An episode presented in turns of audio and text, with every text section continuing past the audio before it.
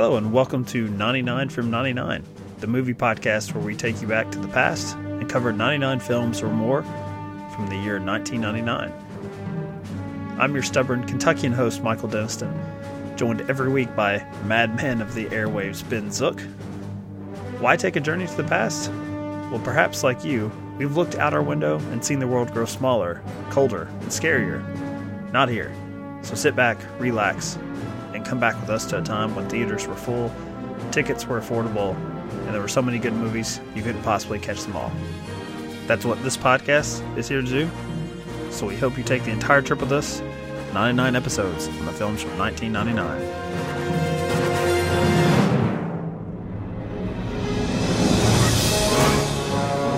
I want you to hit me as hard as you can. I'm scared to close my eyes. I see dead people. I believe you have my papler.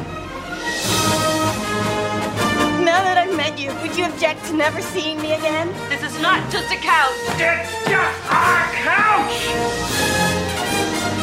Take the red pill, and I show you how deep the rabbit hole goes. You leave the light on after bedtime. I always thought it'd be better to be a fake somebody or real nobody. Are we gonna air it? Of course not. Not a minute! Baby, why are you shaking? Cole, what's wrong? Did you ever talk to your mom about how things are? I don't tell her things. Why not? Because she doesn't look at me like everybody else, and I don't want her to. I don't want her to know. Know what?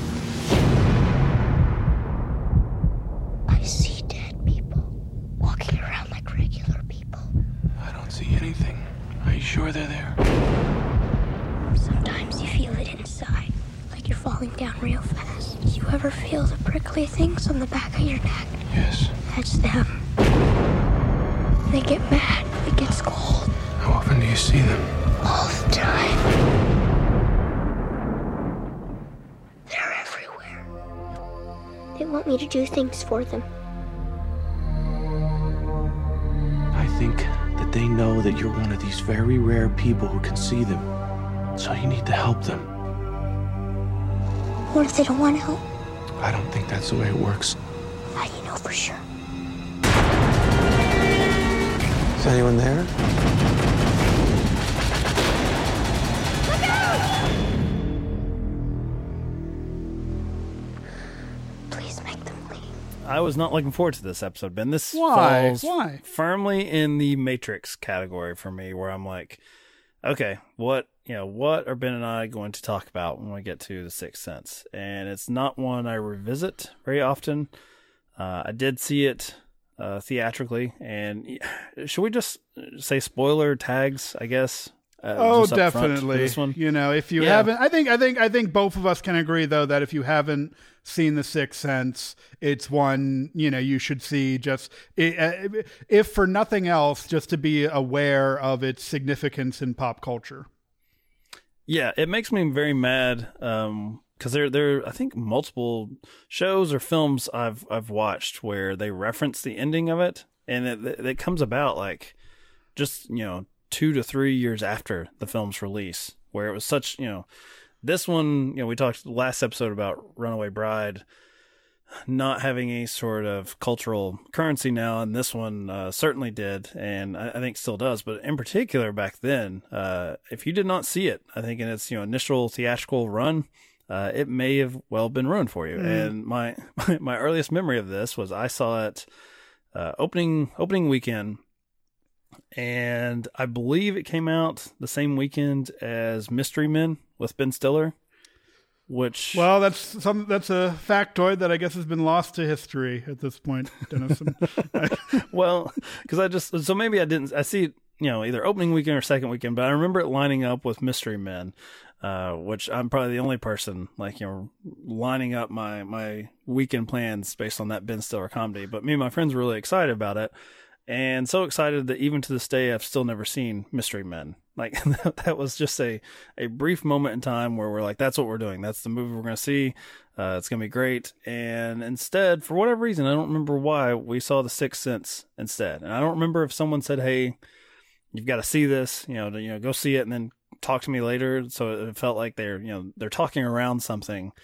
Um, but my poor brother, who waited a week or two, uh, was going with the family to, to see this movie. Um, and I guess he invited his high school girlfriend at the time, and she had not seen it, but she was like, "Oh yeah, I want to see that movie. That's the one where Bruce Willis is a ghost, right?"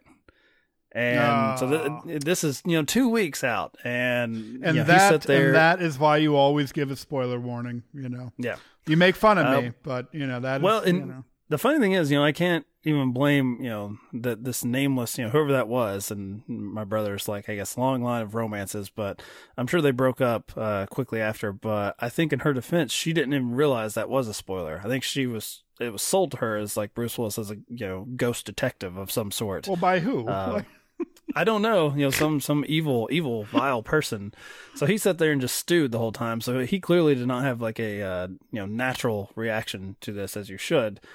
But that is my long-winded way of saying, like, I wondered what we were going to talk about coming into this, and it's one that I don't revisit very often because it's so sort of linked to the twist.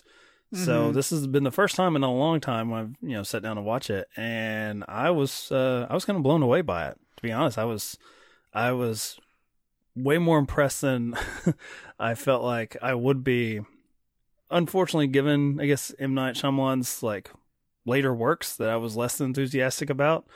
Uh, I just like how close to perfect this movie is mm. for me uh, by design. And uh, I was, I was very impressed. I had a great time with it, even knowing the twist this time coming into it. Uh, I just, I just really enjoyed the performances and the dynamic between uh, this this guy, this, you know, ghost detective, and this child, but more importantly between the uh, this kid and his his mother, with, played by Toni Collette. I love those scenes. So yeah, that was a real roller coaster of emotions you were you were taking me on I was, there. Yeah, uh, I was trying I was to kind of worried you, you were going to be like mad, like extremely negative on. Um, and so uh, so yeah, I remember seeing this in theaters, and I think we saw it. If not the week, if not opening weekend, we probably saw it the weekend after. And even then, um, you know, the, the the twist had been well guarded still at that point. And, and so I do remember being genuinely surprised by it. And, and I remember really enjoying it and liking it. But even so, uh, from what I remember, the backlash set in pretty quickly. Uh, and it and it kind of went from a movie that a lot of people were into to a movie where a lot of people were were saying, "Oh, I, I saw that coming," blah blah blah. Um, you know, and and I'll admit, by the time that uh, it, so this is our first Best Picture nominee, isn't it? I believe so. This was in the uh, the classic days of uh, five. Five nominees. Mm-hmm. So yeah, yeah. Unfortunately for pushing ten. Unfortunately for pushing ten. so, so this is our first Best Picture nominee, and I will say, by the time we got around to, you know, um, February or whenever they announced those things back then, um, I was surprised. I was surprised that this movie got major nominations like that. I like like everyone figured that Haley Joel Osment would get nominated, but but I was quite surprised when it got nominated for Best Director and Best Picture, and particularly for Toni Collette, uh, which which kind of came out of nowhere for me. Um, you know, it was very surprising. And then yeah, I had I had a very similar, I had a very similar experience in that I probably rewatched this not long um, after it came out, probably a few times, maybe, you know, two or three times when I was younger and in high school, but I hadn't sat down to rewatch it all the way through, you know, for, for well over a decade. And yeah, it, it you know, I think it held, held, holds up pretty well. And I, I was, I was surprised how effective uh, a lot of the scenes were. And I did find, like, by the end of it, I found, I, I, I do find myself uh, tearing up uh, during the uh, scene between Cole and his mother in, in the car. What are you thinking, Mama? You think I'm a freak? Look at my face. I would never think that about you. Ever. Got it? Got it. Just let me think for a minute. Grandma says hi. She says she's sorry for taking the bumblebee pendant. She just likes it a lot. What? Grandma comes to visit me sometimes. Cole, that's very wrong. Grandma's gone, you know that. I know. She wanted me to tell you. Oh, please She stop. wanted me to tell you she saw you dance. She said, when you were little, you and her had a fight right before your dance recital. You thought she didn't come to see you dance. She did. And and it's funny because I, uh, you know, thinking back on it, you don't realize how how big of a centerpiece the like the two main scenes in this movie are, and and that would be the the the scene I've already mentioned between Cole and his mother in the car, and then the other scene where where we get the iconic line of of I see dead people. Um, you don't realize just how long those scenes are and how big of a centerpiece they are to the to the movie uh, when you know when you first watch it. Uh, but but that that that that probably accounts for like ten percent of the runtime um, of the film, and and it kind of like it it sort of reminds you like how interesting it can be just to watch moments pass between two characters when you're really invested in in what's going on and and their conflicts. Um, and we definitely don't see that too much today. The thing I did, the thing I thought about a lot while watching it, and this is where, cause you know, I have to turn things into something sad. Like I can't just be like, oh, hey, really love this. Uh, mm-hmm. Of course. um, the thing that I found really sad was that I thought to myself, you know, if this came out today, I think audiences might be too savvy to, uh, you know, to be genuinely surprised by it. I think people would pick up on the fact that no one's really interacting with uh, Malcolm. And I can't really say with any certainty, you know, if that would have been my experience. Uh, but in general, uh, you know, like I, people, people have a tendency today to be, to have a real chip on their shoulder and, and to come to movies like this with, um, you know, sort of a, uh, sort, you know, very cynically and wanting to find flaws in them and everything. And, and oddly enough, I would say this, if this comes out today in theaters, that, that it probably isn't the, the hit that, um, you know, that it, that it was, um, you know, may, maybe I'm wrong. Um, but I don't know. That would be my guess. Well, the first thing they would say is it's not scary enough. Yep. Because they would they would have to lean heavily into it being, you know, in the, the horror genre, um, which I, I remember um, commercials for this using like a Marilyn Manson song, mm-hmm. or like I think a cover he did. I Put a Spell uh, on You. Yeah. Song, uh, yeah. And which is, you know, is not in keeping with the tone of the film at all. But they were, you know, it was a nice misdirect. Uh, but what's surprising, like what you said, is that, you know, th- there was a backlash to this, but this thing had legs, had a long, mm-hmm. you know, box office run where, you know, they, people were, you know, whether it was just the twist uh, or, you know, the, the, the sort of the emotional beats. Like I read something where uh, Toni Collette said she didn't even realize they were doing like a like a horror movie. She she just thought it was like a family like melodrama. Like when she just read it on the mm-hmm. page, she so clearly was keyed into this relationship between this mother and her son, and, and also this, this man that's trying to, to help her son, and the son's trying to help him uh, as well. That, you know, this, I, I'm trying to remember, let's see, it, it did what, like twenty-five, twenty-six million on its opening weekend. But then I think it was like for like four or five weeks after, it was the number one film at the, at the box office. Mm-hmm. So, you know, people were taking other people like to see it. Like, no, no, come with me. Let's, let's go have this experience. Um, But yeah, I mean, I, th- I think this one, maybe not to the extent of the Blair Witch Project, where people felt, you know, tricked, uh, fooled, uh, because it was, you know, fiction as opposed to nonfiction. And so if, if it was fiction, then suddenly it's not as scary uh, as what it was when they when they believed it. Uh, this one, I could easily see now being in that sort of like, is it horror film? Is it melodrama? You know, is is it just like a sort of supernatural, sort of procedural in a way? Uh, I I don't know if they would get away with just throwing like a uh, you know a rock band, you know, uh, gothics or rock band's song on there, and people will go in thinking one thing that's going to be like these gruesome visions of these these dead uh, people just like walking around, uh, and then sticking around for those very long scenes. I mean, that's something that it's weird, you know, people were trained to to enjoy it, and I think there was more backlash with Unbreakable and certainly like The Village uh, later. But I don't, I actually don't remember as much people hating on this uh, up through like Oscar season as as you, because I felt like the people, you know, the, their investment was sound, and it was his later works. It was Unbreakable coming a year later, and then uh, the, the Village, and certainly Lady in the Water, where people were like, "Oh God, another stupid twist again." Yeah, you know, it, it it's funny. Um, so uh, about ten years ago, I remember the previews for uh, probably The Happening. I want to say The Happening, mm. and and everyone's really, you can feel the audience really getting into it. And and then and then it says uh, f- from M. Night Shyamalan uh, at the end, and everyone groans. Uh, and you know that's that's less than ten years after you know this movie, uh, which really really you know did ca- captured people's attention and everything. From what so this is what I would say is I remember there were I remember there were a lot of people who uh, who made the claim that they that they saw the twist coming and blah blah blah. Now whether they were doing that because they just want to be jackasses, you know, probably.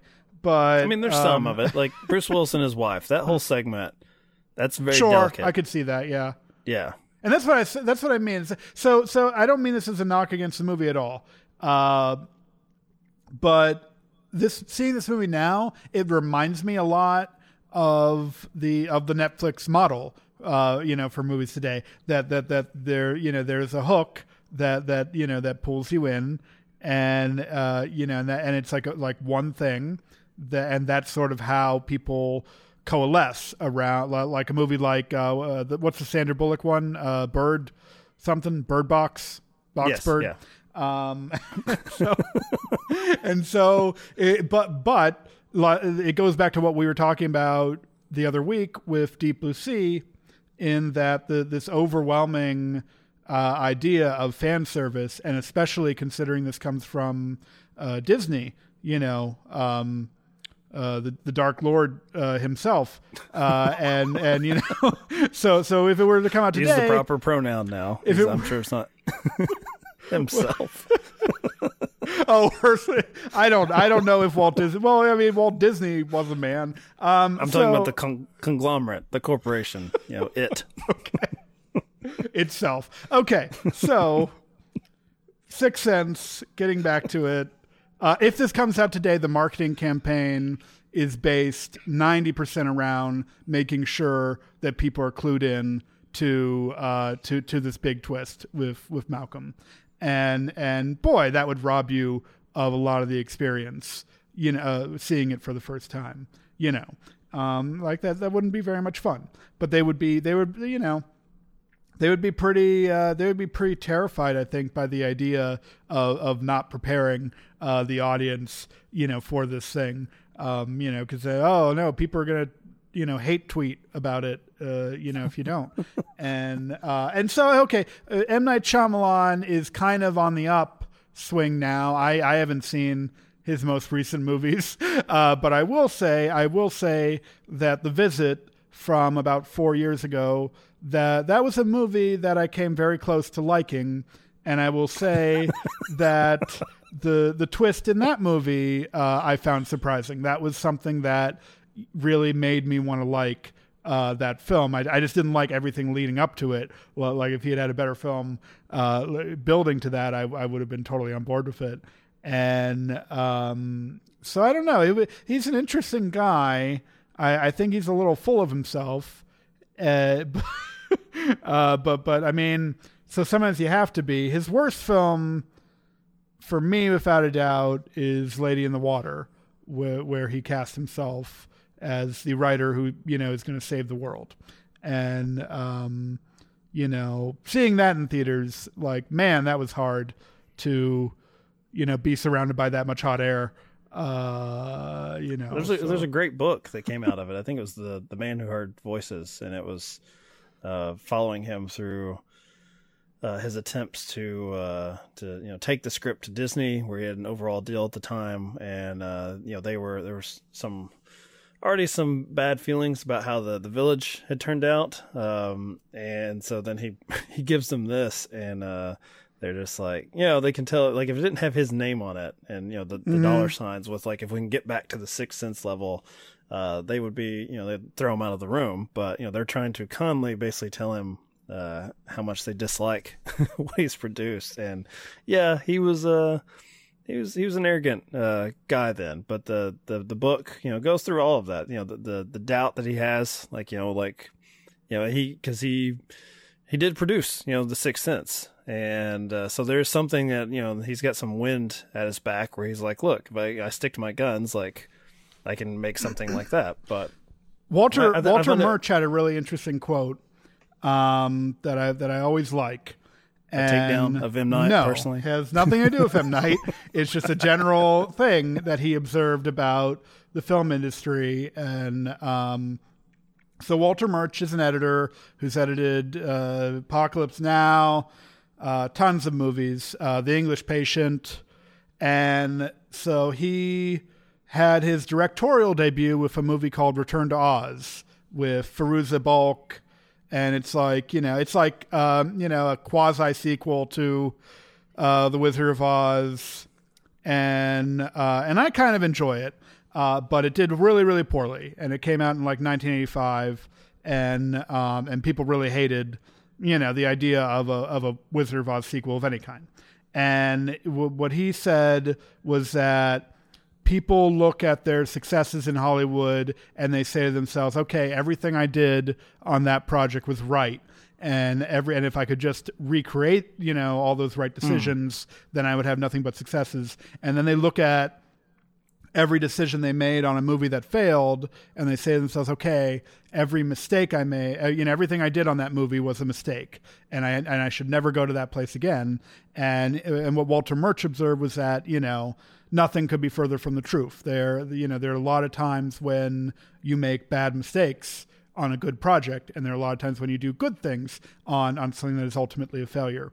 And The Sixth Sense, you know, you could, you know, watching the deleted scenes, you could easily see how this movie could have uh, could have slightly missed the mark. The, there's a long excised portion from it where Cole goes to visit a a a, a, a old man uh, with uh, Bruce Willis, and uh, you, you know, talking to him about his uh, dead wife. And it's really long, and it doesn't add much, and it, and it brings a lot of confusion to the uh, to the to the affair. Um, and and yeah, and it's very very obvious at that point that there's something, like, maybe not maybe he's not dead, but there's something really off about Bruce Willis's character, that he's not interacting mm-hmm. with anyone at all. Uh, you know, like, he doesn't even talk to talk to this old guy. Uh, and, um, you know, so, so there's like, like that, that would be my, that, that to me is probably what M. Night Shyamalan's downfall, um, was, you know, past The Village and everything, was thinking that he could do no wrong as long as he, you know, stick, stuck to his guns, like you said, and, and, you know, and then, and then, you know, yeah, if you can't see how bad Lady in the Water is, like, you know, you need to have your head examined. Um, well, it's it's better than his last one. So, uh, you know, I, I look. I didn't see. I didn't see it. Uh, what, uh, what was it called? Glass. Yeah, yeah. You know, everyone uh, everyone wanted an Unbreakable, you know, two proper, and then when he uh, finally gives it to us, you know, that that's the whole, you know, the uh, building the uh, the the car, giving someone like a faster horse thing, where it's like, we don't really know what we want, and then when we we get it, and we're like, oh, that's terrible. Why'd you do that? And it's like, well, okay, audiences asked for it. You know, all you Unbreakable fans, like, trying to get, you know, your girlfriends, your wives, or whoever to watch this, you know, this uh, unheralded sort of masterpiece. Um, now look at you. Now, now you're ashamed. Uh, properly scolded. Um, I want to talk a little bit more about the uh, the delicate balance of Sixth Sense, because. Mm-hmm. Uh, I, you know, the only, I said that this is a near perfect film for me, and I think the only thing holding it back is, you know, the, the reliance on what, what is keeping, uh, Ghost Bruce Willis there is this, you know, his, his unfinished business, uh, that old trope, the old chestnut, uh, with his, his wife, and they're not speaking to one another. And so, yeah, you brought up this deleted scene, which I've not, I'm not seeing. Cause unlike you, you know, it's, I, I watch the movies, and that, that's all I can give them. Like, no more, like, to this project, but you're really, really getting into the weeds on it. So, uh, did you ever find that any of those scenes were, were like that? Like the deleted scene where you're wondering, like, okay, like, would someone just directly make eye contact? Like, you are still living together.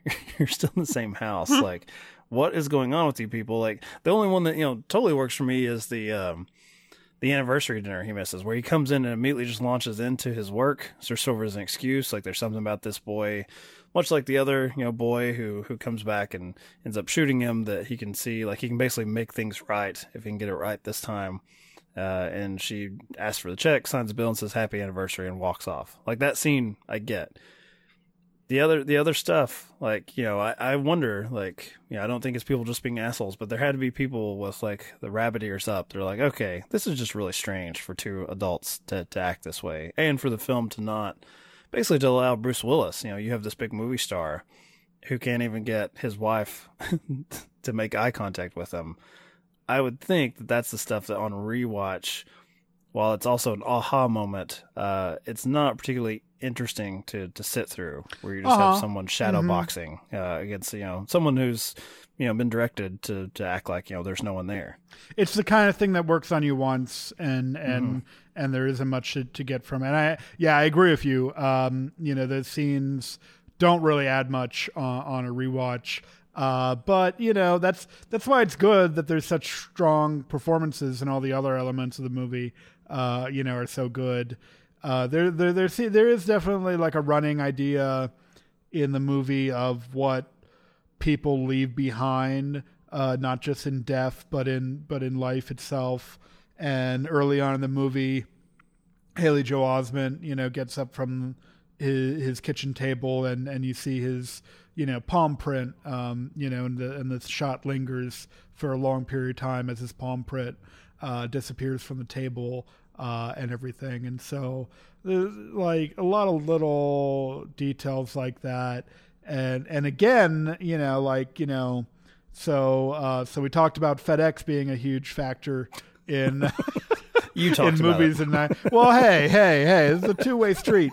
Now, uh, that, now, so the, so the other thing is that you were Bruce Willis, and I was the, the poor wife character. I was uh, Olivia Williams, as you went on and on about FedEx. And I'm just sitting there, and I'm like, all right, well, next time on ninety-nine from ninety-nine. But go ahead. God damn it, Denniston, can't we just talk to each other? Um, so. It, so, so the color red, like, like another movie with, with lots of symbolism in regards to the color red, and, and we had that with Eyes Wide Shut, and here we have the, the doorknob that he that leads to his basement where he has his tape recorder and everything. It's red. The balloon is red that leads Cole up to the the stairway to where the ghost is, in that little uh you know hobbit door or whatever you want to call it. And um, uh, tons of red all over the place. And, and, and when we get to American Beauty, we'll have another movie with, with lots of uh, red uh, symbolism. And, and you know, do you, do you ever get tired of the of color symbolism, Denniston? Is that mm. that's my question? Do I get tired of it? Um, I guess maybe if it's uh, maybe if it's like named, you know, of someone. Which I think, didn't he do that in The Village? Didn't. I felt like, uh, was it yellow? Yellow and red, right? Didn't they wear yellow cloaks? Um, I felt like they I did. I want to say they wore it. red cloaks, and they put red marks on the door, but I could be wrong. I think I, I felt like one was good, one was bad. But he, you know, he he puts that, that that's literal in their their mythology, their little fairy tale that they're concocting there, as far as like, here's here are the rules of this this village we live in, uh, which is fine. Like I. Like with Eyes Wide Shut, like I, I liked, you know, it's not like Tom Cruise is like, oh God, a red door. Like that means sexy times if I go in there, and if it's blue, then it's. I think I think that to, was the voiceover in the script was, you know, oh yeah, this door, sexy time. You know, and it's a wonder Stanley Kubrick, you know, didn't didn't want to put that in there. Uh, Look, there's an alternate version which. Uh, You know, maybe maybe would have led to a little more comedy. That's from, that's from the version that the Illuminati uh, had to had to kill Kubrick to make sure it never got out. That we couldn't have Tom Cruise talking about sexy time behind the red door. Uh. Does it bother me? No. Um, it probably like it probably bothers me more uh, when you tell you know going back to Eyes Wide Shut, when you You were talking about the disservice we do to like the art itself. When so, maybe, maybe in our enthusiasm, we take it too far. So the thing that bothers you is something that I'm talking about. Like, like I'm not a well, bad no, guy. You, I'm not a bad guy. Well, that's so. okay. That's I don't. You know, you know, we can debate that. You know, in our our hundredth episode, spectacular at the end of this project. But uh, no, you you actually said like, okay, so people like with Eyes Wide Shut, they don't want to take it on its face, which, you know, you're going to have different responses to art anyway, but it's like that, that whole conversation of like, this was not really what we were supposed to see, that there's something else. It's like, they don't, they're not happy or satisfied with discussing like the film as presented mm-hmm. to us. There has to be an alternate version. And you, so usually you see that like in Star Wars with like, you know, we're getting like the, the, the real cut, or we're getting this, you know, special edition, or Lucas has tinkered with it again. Uh, so I, I think that, especially in the internet age, and I guess we talked a little bit about that with Blair Witch, this is probably still too early, but right on the cusp of that, where um, I don't know. Like, I, I think The Sixth Sense, it's fine the way they do it, because I, I don't think there's, I don't think you can dive too deep into it, like the red balloon, the red mm-hmm. red doorknob, or anything. Uh, and that may be where some of the, the backlash would be against it, where, you know, there's there's there's something that people really like, um, feeling like they can come up with the, the sort of the answer to the, the riddle there. Uh, and I, I don't think that's where M. Night Shyamalan's headspace is at. I think he, and actually that's another thing I really, on rewatch, didn't expect to have an issue with, but the, like the final, the actual like final scene mm-hmm. between Bruce Willis and his wife, uh, I, I felt like he actually could have let the, that moment breathe a little bit. Like there's a big rush to reveal, hey, he's been a ghost the whole time. Uh, but then he's, you know, he kind of quickly wraps it up. Uh, and it's actually like a moment where I want the, uh, I want the Psycho ending, where someone's like comes in and gives the audience a chance to like collect their breath and be like, wow, what a cool twist. Uh, and then we can, you know, have the final moment with Norman. Uh, because it's like after he has that realization, we go back to the montage, we cut to like hear all the things you missed or didn't miss if you were the, you know, the asshole in the room, like the, the smartest dude uh, in the theater. Steve Jobs uh, and, in nineteen ninety-nine. Yeah. You didn't fool me, um, M. Night. But like I'd forgotten like how like kind of how quickly he's like, you know what, you can rest now, honey. Like I love you.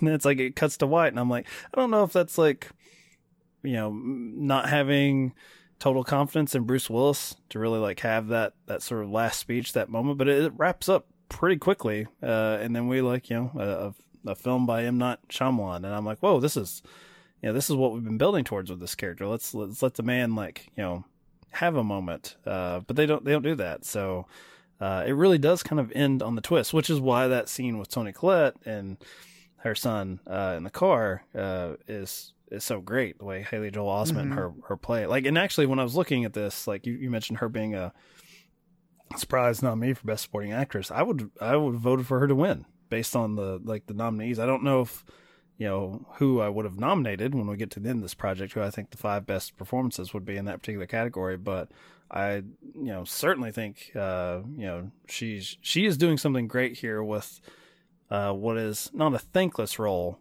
but is not what I would consider like an Academy Award winning role to put on the resume. Like, oh, this is going to get your nomination of a single mom, you know, put in a difficult position with her child, wanting desperately for, to know that he's okay. And for him to realize that, you know, that he's okay, that he's, he's a good, smart child and things will be all right, but having no idea how to tackle this. Yeah. And in, partic- in particular, when he tells her, you know, what, what is, you know, what his secret is, Uh, you know, that there's any number of ways they could have played that, and it would have gone into very tropey, like, you know, horror movie territory where it's like, you know, she thinks her kid's insane. I think he even says that, like, you know, basically, you know, you think I'm crazy or like this broken thing. And uh, it's just a beautiful sequence. Like that sequence alone is worthy of the nomination.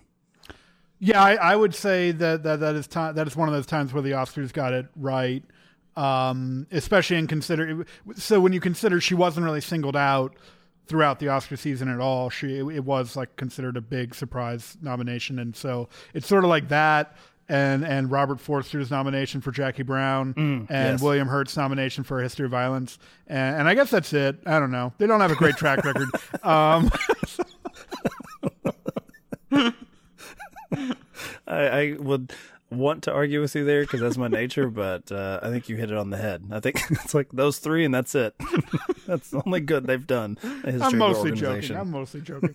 Uh, but um, uh, what else can we talk about with this movie? Okay, so I know you like it when I bring up the special features on on the D V D. Mm-hmm, uh, sure. You love it. It's your fa- it's the favorite thing uh, about this podcast is when I bring this stuff up.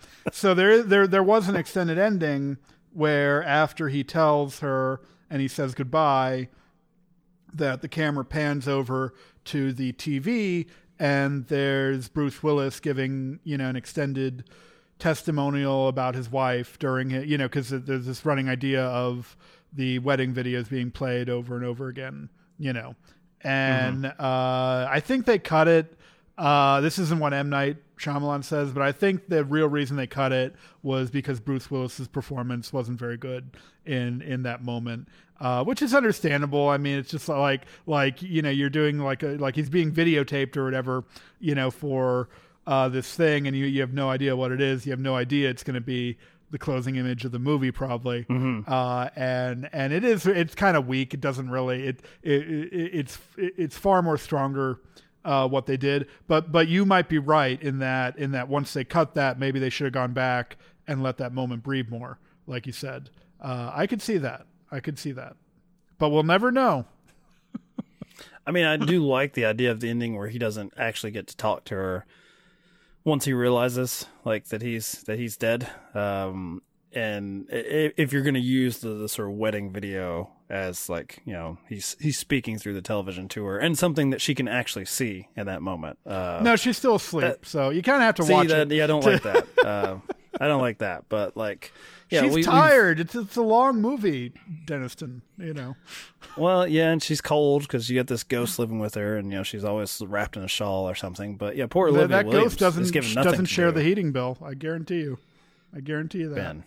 See, you're one of those those snarky guys. Like, you know, back during this time, probably on Ain't It Cool News message board. You know, saying oh, it's not you that don't great. Say things that you can't take back, man. Come on.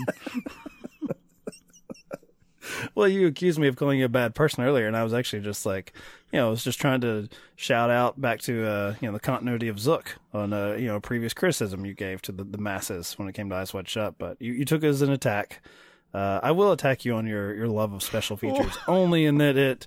It uh, hinders, uh, you know, you getting through these films because they become this like, you know, mammoth like four or five hour thing where you've got to, you know, listen to the commentary or and watch the deleted scenes, and usually you come up and you're like, yeah, that was uh, that was not worth being in the film, so it's not worth your time, Zook. Just all right, to save so you some time. The reason I do it is because um, uh, Alicia, what's her name on The Good Wife, always says that, you know, she does all this like prep work for her cases and everything, and she doesn't do it because she thinks it's going to come up. She does it because it, you know, helps her to feel confident about about what she's mm. talking about. And so that's why I do it, because a fictional character, you know, told me it was a good idea on a show that is not running anymore, uh, that has a spin-off that is available on streaming only.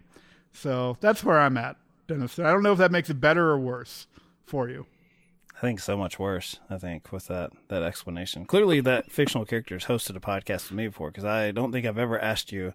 So, uh, Ben, what about those deleted scenes? Tell us about it. Well, you know, but it, it comes up because you just brought up, you know, the ending of The Sixth Sense here, and I, I was able to tell you, you know, I, you know, as an editor, I've always been really, really interested in what didn't make it in the movie, which becomes frustrating with, you know, Stanley Kubrick movies, because he trashed, you know, mm. all his deleted scenes and everything, and so now people can only really... No, the Illuminati did, sir. Yes, it was the Illuminati. They, they took that that pie scene in uh, Doctor Strangelove and just got rid of all every piece of that. Um, you know, could, can't have the people hearing about this, that we eat pie and throw it in the war room, you know. Um, so...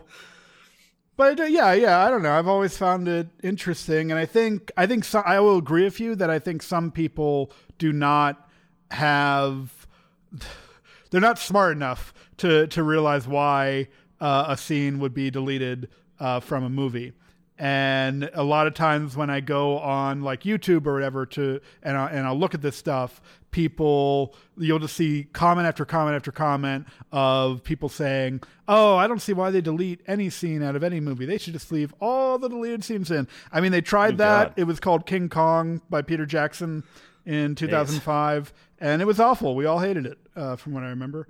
And, uh, you know, that's why they don't do that. Or yeah, The Hobbit, or any of the Hobbits, you know.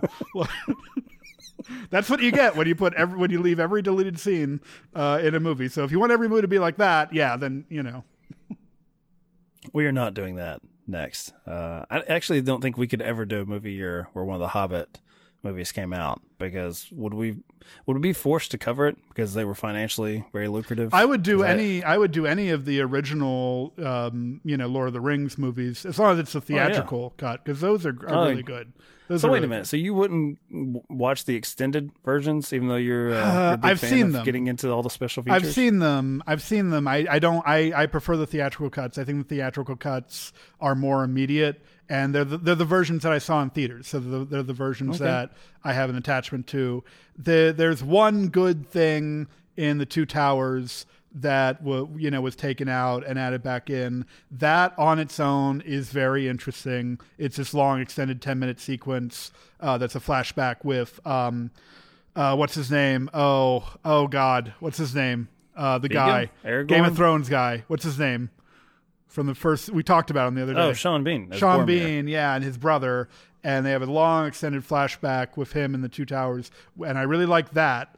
But like every other every other additional mm. scene, I think could, could you know, is better off being out from the film.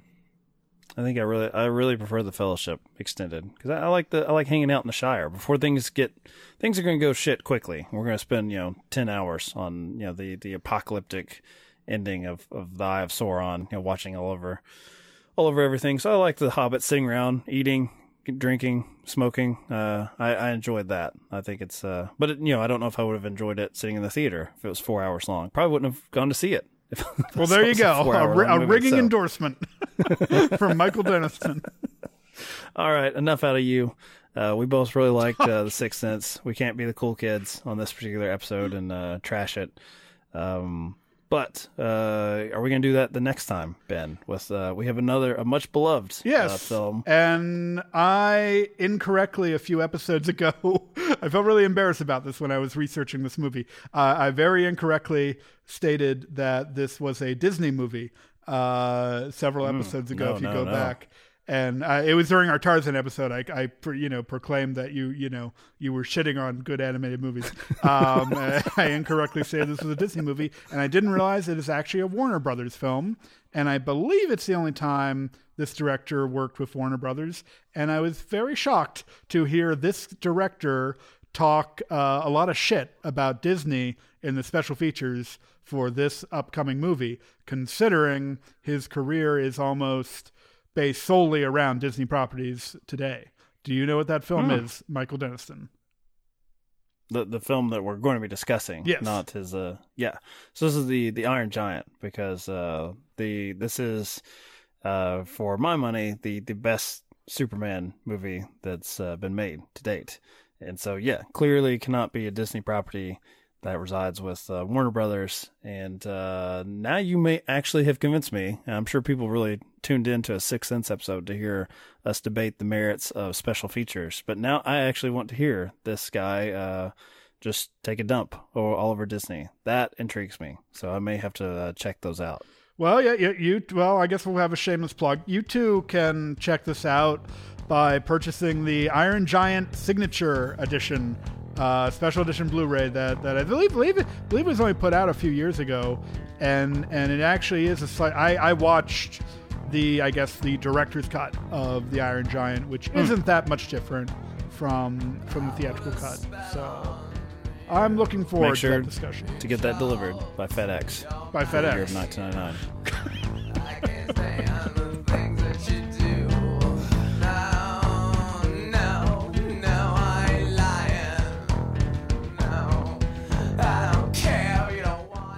And if you'd like to continue the conversation with us, feel free to do so on Twitter, Instagram, or Facebook at ninety-nine from ninety-nine.